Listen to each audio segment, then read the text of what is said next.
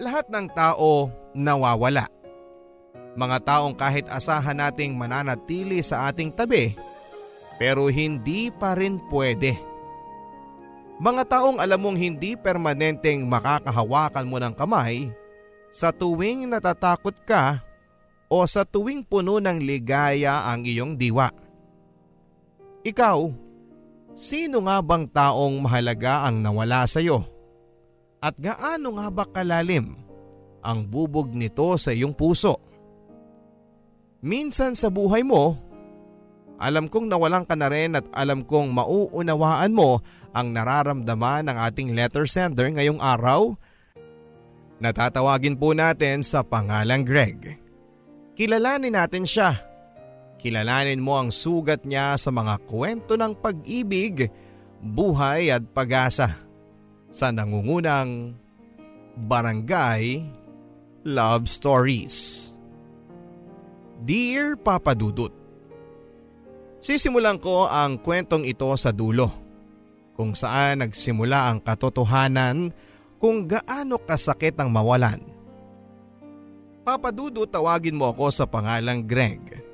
Namatayan ako ng minamahal. Namatayan ako ng isang babaeng akala ko ay maidadala ko sa altar, pero isa lang pala itong pangarap na tinangay ng hangin papalayo sa akin. Sisimulan ko ang kwentong ito sa kung paano siyang nawala sa akin. Oo, wala na siya sa aking piling at sa kwento ko ngayon ay gusto ko pa rin ibahagi sa inyo na kahit gaano man kasakit ang dulo namin, ay nasimula naman ito ng saya at ito ang dahilan kung bakit mapait pa rin ako ngayon. Dahil alam kong hindi na ito madurugtungan pa ng kahit na anong hiling ko sa Panginoon. Una kong nakilala ang una kong pag-ibig na si Jane nung ako'y dumayo sa Maynila para makapag-aral ng high school. Galing ako sa probinsya ng Baler, Aurora. Kinakailangan naming manirahan sa Maynila dahil nadistino dito ang aking ama at ina. Kaya naman kahit nakapundar na ako ng masasayang alaala sa mga lugar at mga kakilala ko dito, ay kinakailangan ko ring magpaalam. Eto Papa Dudut ang pinakaayaw kong gawin, ang magpaalam. Lalo na kung hindi ka pa handa. Kaya punong-puno ako ng sama ng loob nang unti-unti ay nilisan ko na ang lugar na matagal akong kinalinga.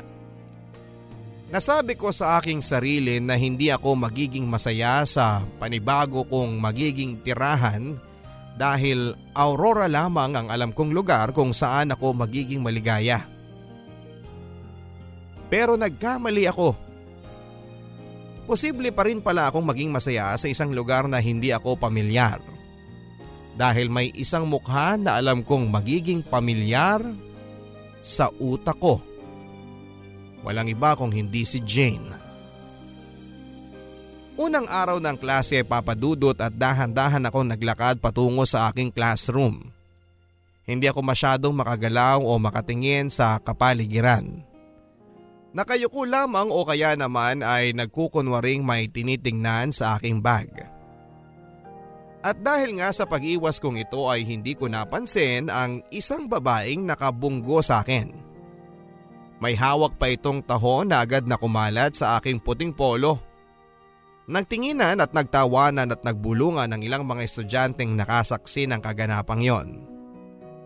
Napatingin ako sa babaeng nakabunggo sa akin at kitang-kita ko ang mga butil ng pawe sa kanyang noo at pamumula ng kanyang magkabilang pisngi dala marahil ng hiya sa nangyari.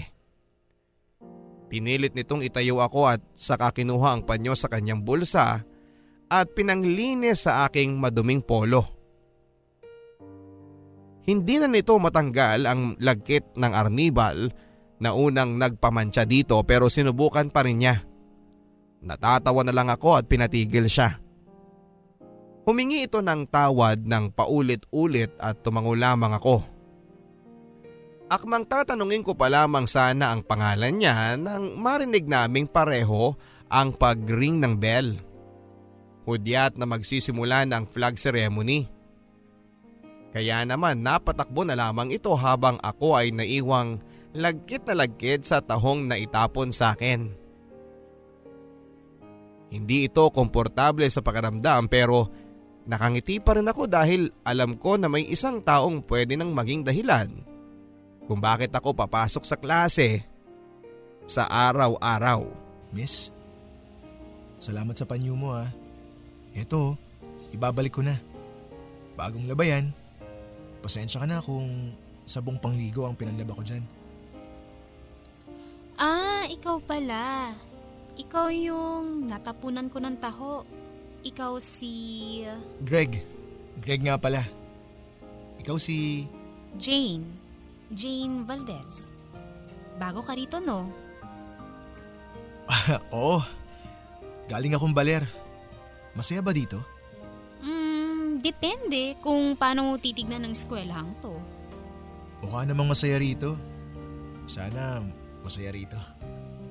At mas magiging masaya pa kung matututo kang makisama sa mga tao dito. Ha? Napansin ko kasi madalas eh nag-iisa ka at ayaw makisama sa iba. Mukha lang namang mababaho ang mga yan pero pwede mo pa ring lapitan. Napansin mo pala yon? Oo naman, lagi ako nakamasid sa'yo sa malayo. Pinagmamasdan mo ako? Ah, uh, eh, min- minsan. Kasi ano, um, gusto kong... Gustong ano? Gusto kong bawiin itong panyo sa'yo kasi bigay pa to ng nanay ko nung birthday ko eh. Mula noon, Papa Dudut ay naging magkasama na kami lagi ni Jane. Pareho kami ng year level pero magkaiba ng klase. Nasa star section siya at ando naman ako sa klase ng mga saktong pumasa lang. Madalas ay si Jane ang nilalapitan ko sa tuwing may hindi ako maintindihan sa klase. Mabait naman itong tumutulong sa akin kahit na alam kong sandamakmak ang kailangan niyang gawin. Madalas ay nagiging tampulan na rin kami ng tukso mula noong napapansin ng mga kaklase niya na lagi kaming magkasama kahit sa ang sulok ng aming eskwelahan. Kahit hanggang sa pag-uwi ay kaming dalawang magkasama. Asar dito, asar dyan, ganyan ang inaabot namin sa araw-araw. Pero tinatawanan lang namin. Pero sa totoo ay gusto ko nang maging katotohanan yon. Dahil sa tuwing nakikita ko siya sa umaga pa lang, bago mag-ingay ang bell namin ay iba na yung saya ko. Siya ang dahilan kung bakit napadali ang pag-a-adjust ko sa Maynila. Siya ang dahilan, Papa Dudut, kung bakit kahit gaano kalamig ang umaga ay nagagawa akong bumangon para maaga akong pumasok sa klase. At makapagkwentuhan pa kami bago kami magsimulang pumasok sa aming mga classroom. Gustong gusto ko siya at sana'y ganon din siya sa akin. Sa tuwing magkasama kami ni Jane ay panayang bida ko sa kanya kung gaano kaganda ang probinsyang nakalakhan ko. Bukang bibig ko ang ganda ng Baler at bukang bibig ko kung paanong gustong gusto ko siyang idala dito para makita niya ang mga nakita ko. Tuwang-tuwa at mataman itong nakikinig sa akin. Alam kong gusto rin niyang magpunta doon at ipinangako ko nga sa aking sarili na kapag may sapat na akong ipon ay idadala ko siya rito. Ipapakita ko sa kanya na kasing ganda niya ang bawat sulok ng Baler. At ipaparamdam ko sa kanya na mahal ko siya tulad ng lugar kung saan ako lumaki. Paano ko kaya sasabihin ito sa kanya? Paano ko sasabihin ang mga salitang ito kung sa bawat pagsulyap ko sa kanyang mga mata ay nawawala ang mga tamang salita. Nawawala ang dalawang salitang mahal kita. May problema ka ba, Greg? Ha? B- bakit mo naman natanong? Kanina pa kasi ako kwento ng kwento sa'yo pero parang wala ka sa hulog. Ha? Oh, parang ganyan. Ano ba talagang problema? May nararamdaman ka bang masama? Pwede na tayong umuwi para makapagpahinga ka na. Hindi. Tignan mo tong taong to. Paisa-isa ng salita talaga. Ibalik kita sa kinder, gusto mo? Ano? Ay nako, tara na nga bago mahal ka… Mahal kita, Jane. Ano? Sabi ko, mahal kita. Ha? Ikaw naman tong nawala ng salita. Kalibutan mo na nga lang yung sinabi ko. Tara na, bago ka… Mahal din kita, Greg. Hindi ko inaasahan, Papa Dudut, na pareho lang pala kami ng nararamdaman ni Jane at hindi ko maitawid ang sayang nararamdaman ko nang pumayag na itong makarelasyon ako. Mas lalo akong ginanahang pumasok sa klase para makita siya. Makasama at makayakap. Dahil sa kanya ay napadali lahat ng mahihirap na bagay. At pangako ko kahit bata pa kami, siya lang ang babaeng paulit-ulit kong pipiliin kahit anuman ang sirkumtansya. Siya lang. Kaya naman sinikap naming pagbutihan lalo na ang aming pag-aaral para hindi isipin ng aming mga magulang na nakakasira ng pag-aaral ang pakikipagrelasyon. Papatunayan namin sa kanila, Papa Dudut, na pwedeng gawing inspirasyon ang pakikipagrelasyon at yun ang ginawa namin. Sa loob ng ilang taon, hanggang sa isang araw ay hawak na namin ang katibayan na lagpasan na namin ang high school. Graduate kaming pareho at tulad ng inaasahan ay valedictorian si Jane. Ako naman ay simpleng estudyanteng nakapagtapos lamang pero masaya na. Masayang masaya lalo na noong narinig ng mga tenga ko ang isa sa mga pinag-alayan ni Jane ng diplomang ilang taon niyang pinaghirapan. Saksi ako sa mga gabing wala itong tulog matapos lamang ang mga projects namin.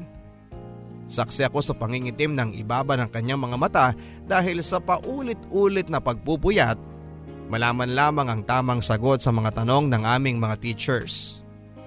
Saksi ako kung paano ito umiiyak sa tuwing bumabaha ang kanyang grado at saksi rin siya kung paano ko siya paulit-ulit na pinapaalalahanan na magaling siya at lahat ay makakaya niya.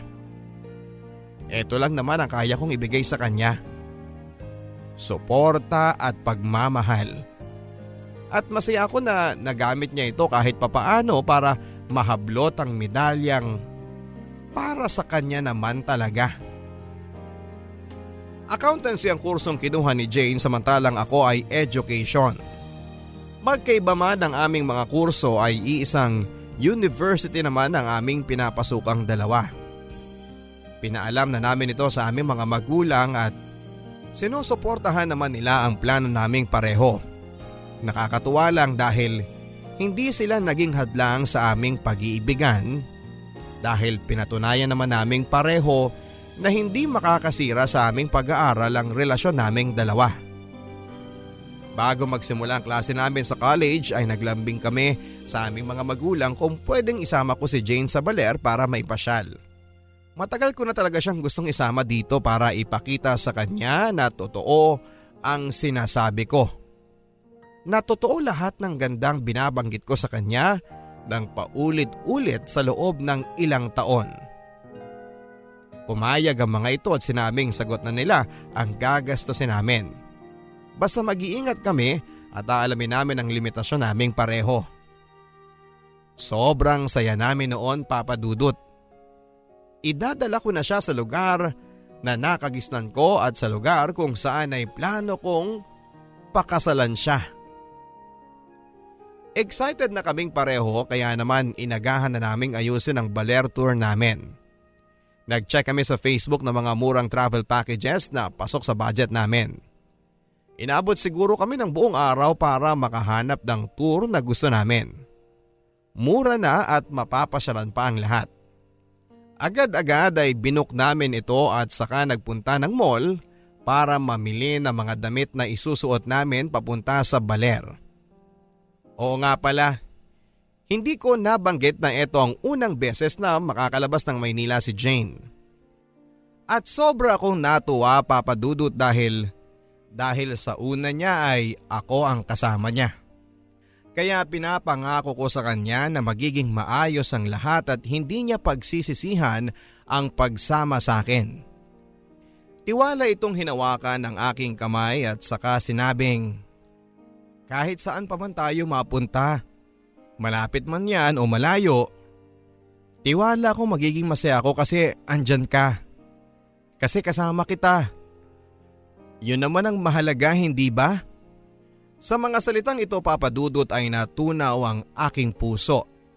Ano ba ang nagawa ko sa buhay na ito para pagkalooban ako ng Diyos ng isang babaeng katulad ni Jane?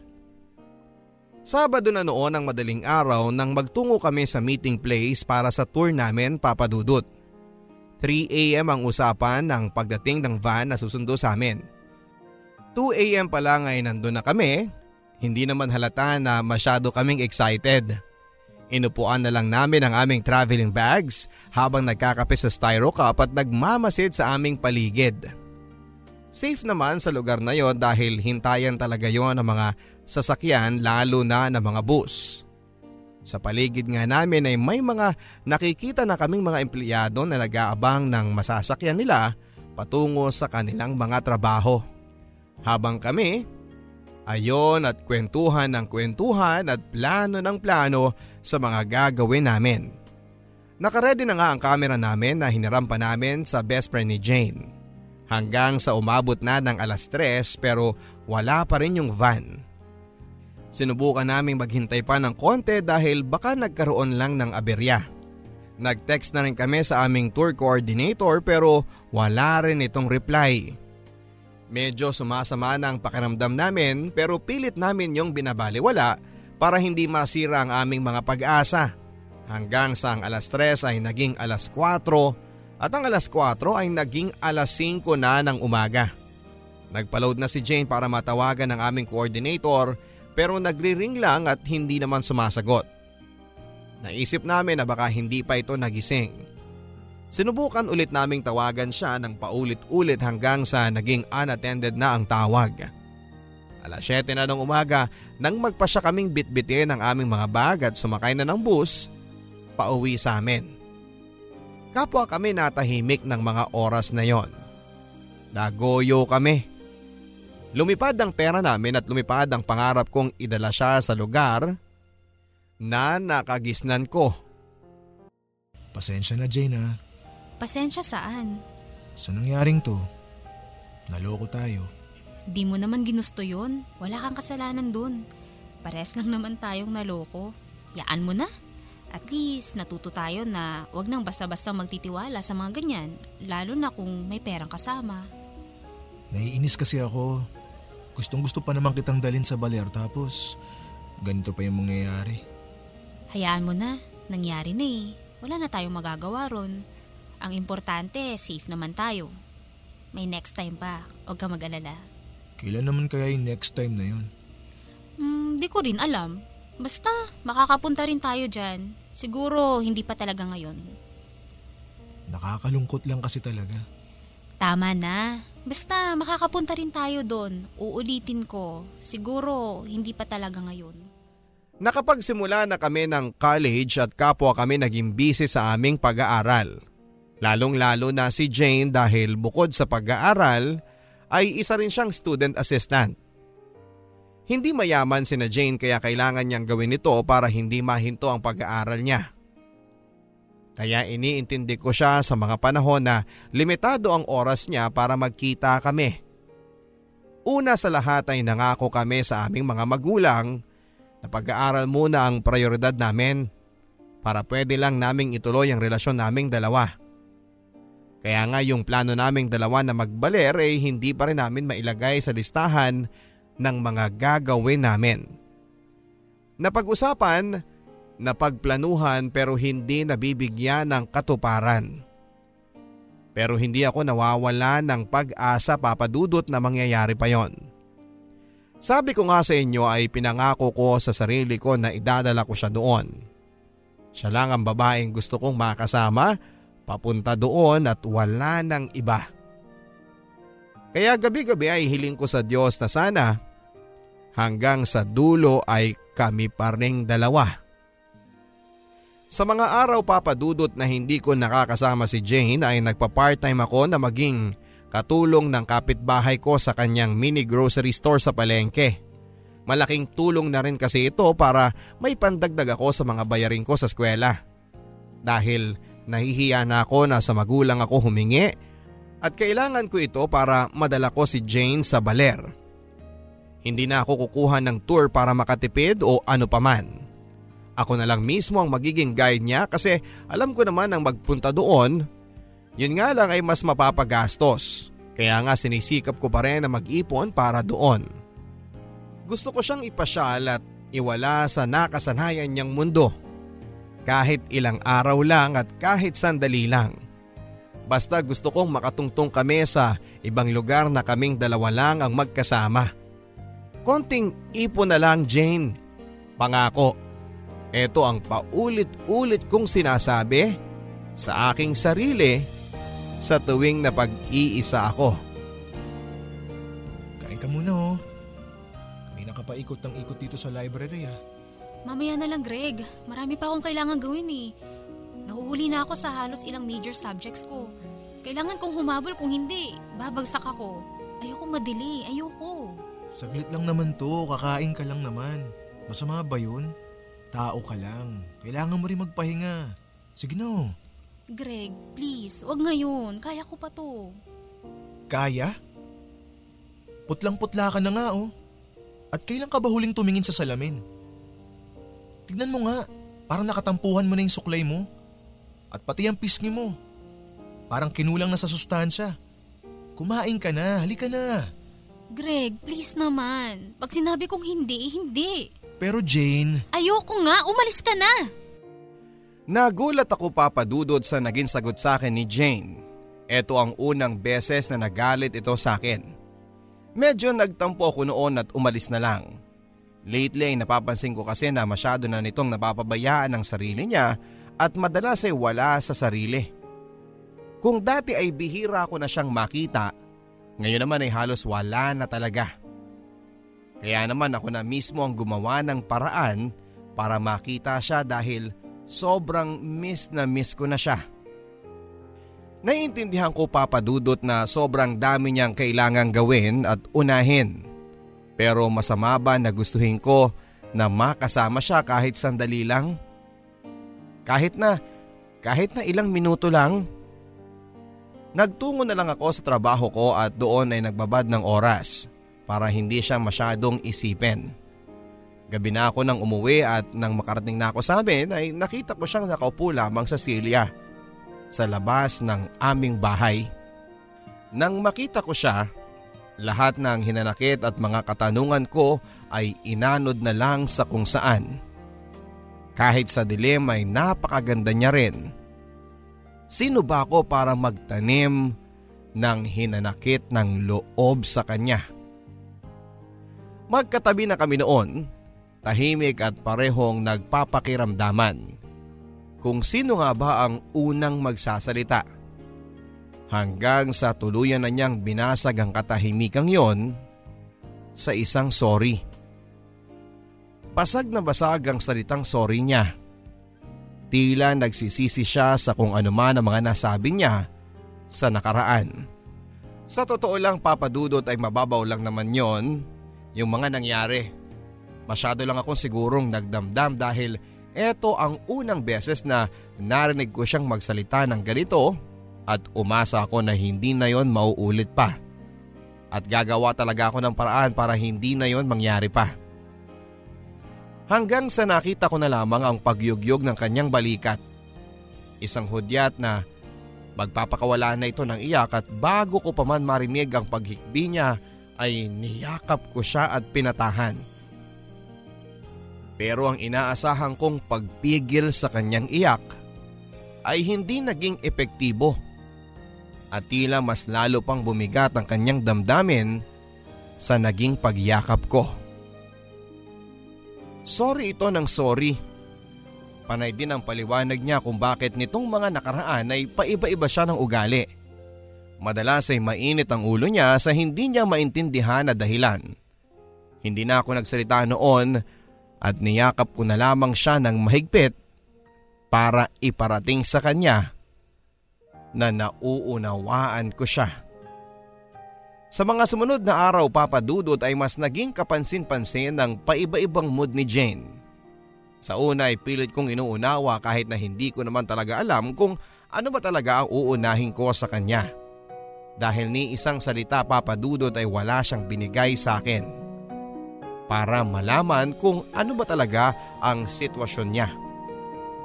Pati ang mga magulang niya ay nakakahalata na rin, pero mas pinili nilang wag na muna siyang kausapin tungkol dito dahil sa tuwing babalikan nilang kausapin siya ay bigla itong magkukulong sa kwarto. Minsan maayos siya. Minsan pwede mo siyang makausap at minsan ay nakangiti siya, pero mamaya ay bigla na lang mawawala ito at saka siya iiwas na muli. Nahihirapan na ako, Papa Dudut. Aminado naman ako, pero hindi ako susuko. Kaya sa pagbabago niya ng kanyang ugali, mas nilapitan ko pa ito ng pagmamahal at pag-intindi para makita niya na kahit na ano pa man ang magbago sa kanya, hindi magbabago ang pagtingin ko sa kanya. Naniniwala ako na pag-ibig ang gagamot sa kanyang nararamdaman sa ngayon, at iyon ang balak kong ibigay sa kanya para manumbalik lang ang dati niyang sigla. Ayos ka lang ba? Bakit mo naman natanong yan? Kasi nitong mga nakaraan, may iba na kaming napapansin sa'yo eh. Napapansin ano? Mamaya okay ka, tapos mamaya hindi na. May dapat ba akong ikabahala? Wala. Magsabi ka lang kasi. Wala nga, di ba? Bakit bang kulit-kulit mo? Nag-aalala lang naman kami sa'yo, Jane. Di ko yan kailangan ngayon. Kasi okay naman talaga ako. Okay na okay ako.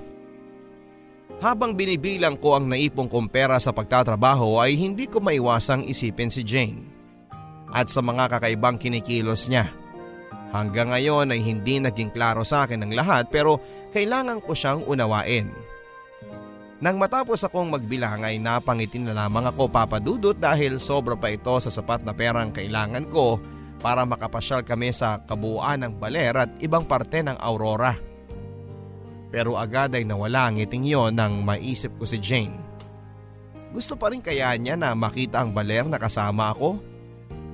Nitong mga nakaraan ay wala na akong naririnig na kilig o tuwa sa kanya sa tuwing mababanggit ko ang Baler sa kanya. Sobra na bang tagal ang paghihintay niya para mawala na ng gana sa aming planong dalawa? Sana naman ay hindi. Inayos ko na ang lahat ng perang ito at saka lumabas na ng bahay. Pupuntahan ko si Jane at sasabihin ko sa kanya ang magandang balita.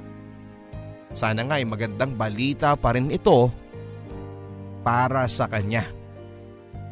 Nasa may sala na ako nina Jane at inaabangan na lamang ang pagbaba niya. Humingi pa nga ng pasensya ang nanay niya dahil parang ayaw pa nitong magpakita, pero napilit naman. Nagkatinginan lang kami ng kanyang ina at alam naming pareho na iisa lang ang nasa isipan namin.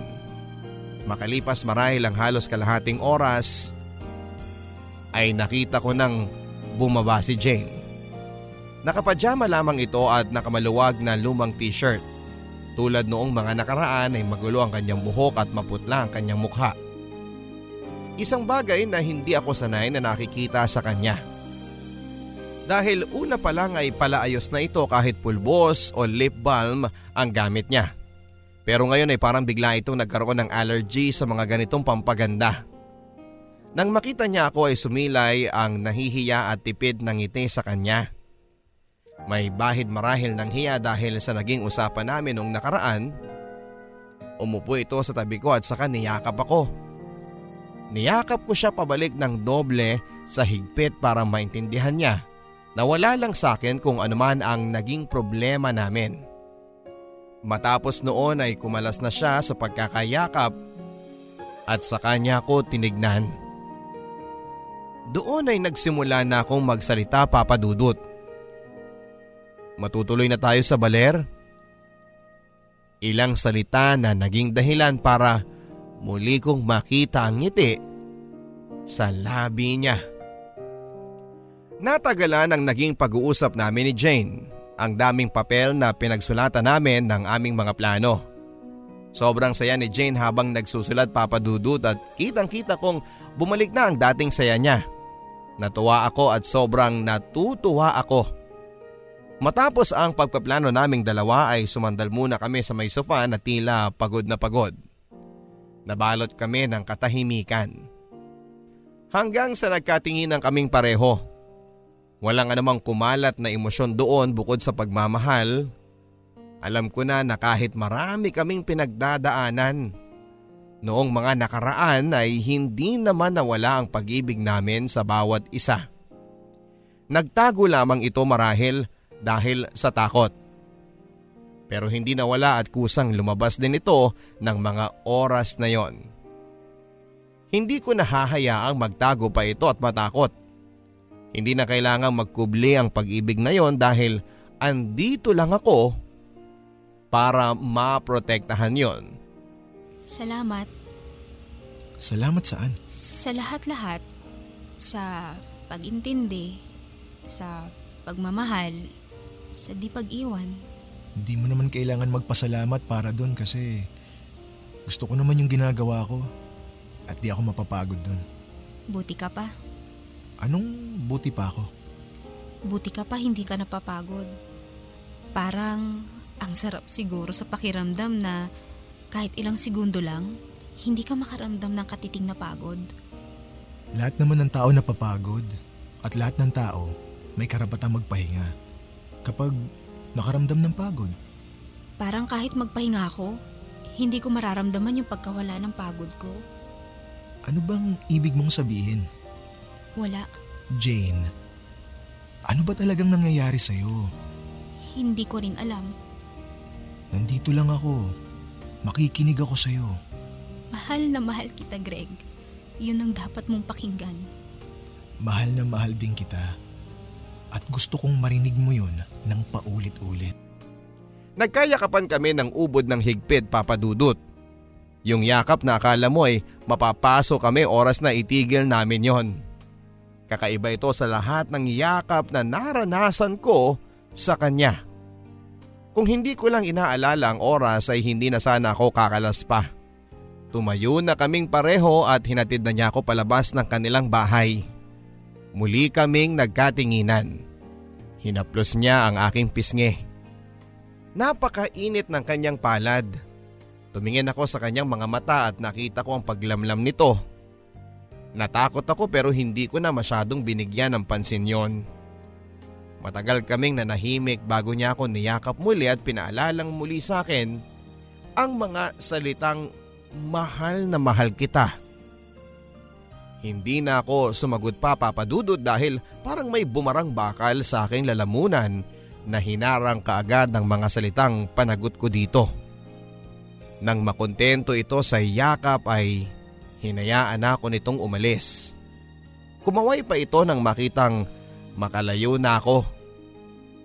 Kumaway habang hawak ang papel na pinagsulatan namin ang aming plano. Kumaway hanggang sa tuluyan na akong nawala sa paningin niya. Yun ang huling pagkikita namin ni Jane. Yun ang pagtatapos ng aming kwentong dalawa dahil, dahil wala na siya. Nasa Sabang Beach ako ngayon habang hawak ang kwintas kung saan ay andon ang konting abo ni Jane. Nakatingin ako sa kawalan, Papa Dudut, habang pilit na pinapalabas ang mga luhang pagod nang lumabas sa aking mga mata. Wala na siya. Ang abong hawak ko ang patunay dito. Nang gabing nagpaalam kami sa bawat isa, ay ang gabing pinili ni Jane na tapusin na ang pagod na nararamdaman niya. Naalala ko pa na isang tawag ng kanyang inang naghihinagpes ang bumungad sa akin alas siyete ng umaga kinabukasan. Para akong binuhusan ng malamig na tubig at tinapakan ng aking sikmura nang narinig ko ang pagbanggit ng kanyang ina na wala na siya. Wala na siya. Tinapos na niya ang buhay niya. Bakit kasi hindi namin pinansin na masyado nang malala ang kanyang sitwasyon? Bakit hindi namin pinansin na kailangan niya ng atensyon sa tinatago niyang depresyon. Depresyon? Yan ang dahilan ng pagkitil niya sa kanyang buhay. Bakit ba hindi namin ito nalaman nung una pa lang para napigilan namin ang paghawak niya ng blade na nilapat niya sa kanyang balat? Sana nung gabing magkasama kami ay mas dinagdagan ko pa ang saya niya. Kasi kung ginawa ko yun ay siguro ay kasama pa rin namin siya sa ngayon. Siguro ay kasama ko pa siya sa ngayon. Siguro ay kasama ko siya ngayon at tinutupad ang pangarap naming magkasamang dadalaw sa Baler. Hindi katulad ngayon na tanging abo na lang. Abo na lang niya ang kasama ko.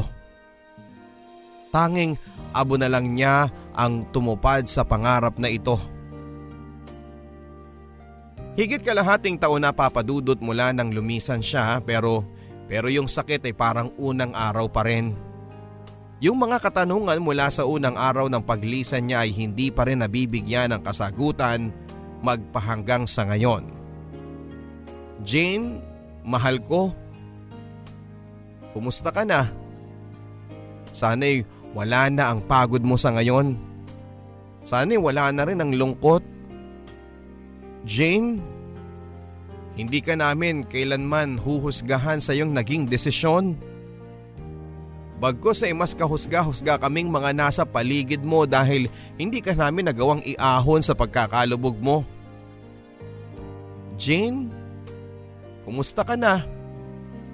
Sana kung nasaan ka man. Nakangiti ka sana at sana'y umabot na ito sa iyong mga mata. Jane, miss na miss na kita. Miss ko nang maging masaya na kasama ka. Mahal na mahal kita at kung nasaan ka man, mahal na mahal pa rin kita.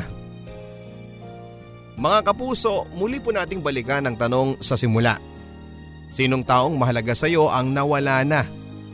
Gaano kalalim ang bubog na iniwan niya sa iyo sa kanyang pagkawala? Gaano mo siya kadalas na naaalala? Muli po ako magtatanong sa inyo mga kapuso. Hihintayin mo pa ba ang panahon na ang taong mahalaga sa iyo ay mawala na nang hindi mo man lang siya napoprotektahan? Nailaban o naintindihan? Naintindihan kung bakit kailangan niyang humantong sa ganung punto. Agapan mo pa. Baka kaya pa. Kung may isang taong mahalaga sa iyo na nagpapakita ng senyales ng depresyon ay pwede bang yakapin mo siya? Sabihin mo ng paulit-ulit ang mga salitang maglalayo sa kanya sa pagkitil ng kanyang buhay? Iparamdam mo sa kanya na hindi siya nag-iisa. Iparamdam mo sa kanya na kaya mong hawakan ang kanyang mga kamay at hindi na niya kailangang matakot pa. Baka sa ganitong paraan ay maiwasan mong mawala siya ng biglaan. Ikaw ang sasagip sa kanya at ikaw ang gagawa ng paraan para gustuhin pa niyang mabuhay pa. Hanggang sa muli mga kapuso, ako po si Papa Dudut. Ang Barangay Love Stories episode na inyong napakinggan ay muling sinulat para sa radyo ni Gremaline Umali. Ang ating theme song na Alaala ay kinanta po ni Jo Peril at ni J B Ramos sa patnubay ni Maestro Jimmy Horado. Ito po ang mga kwento ng pag-ibig, buhay at pag-asa sa Barangay Love Stories.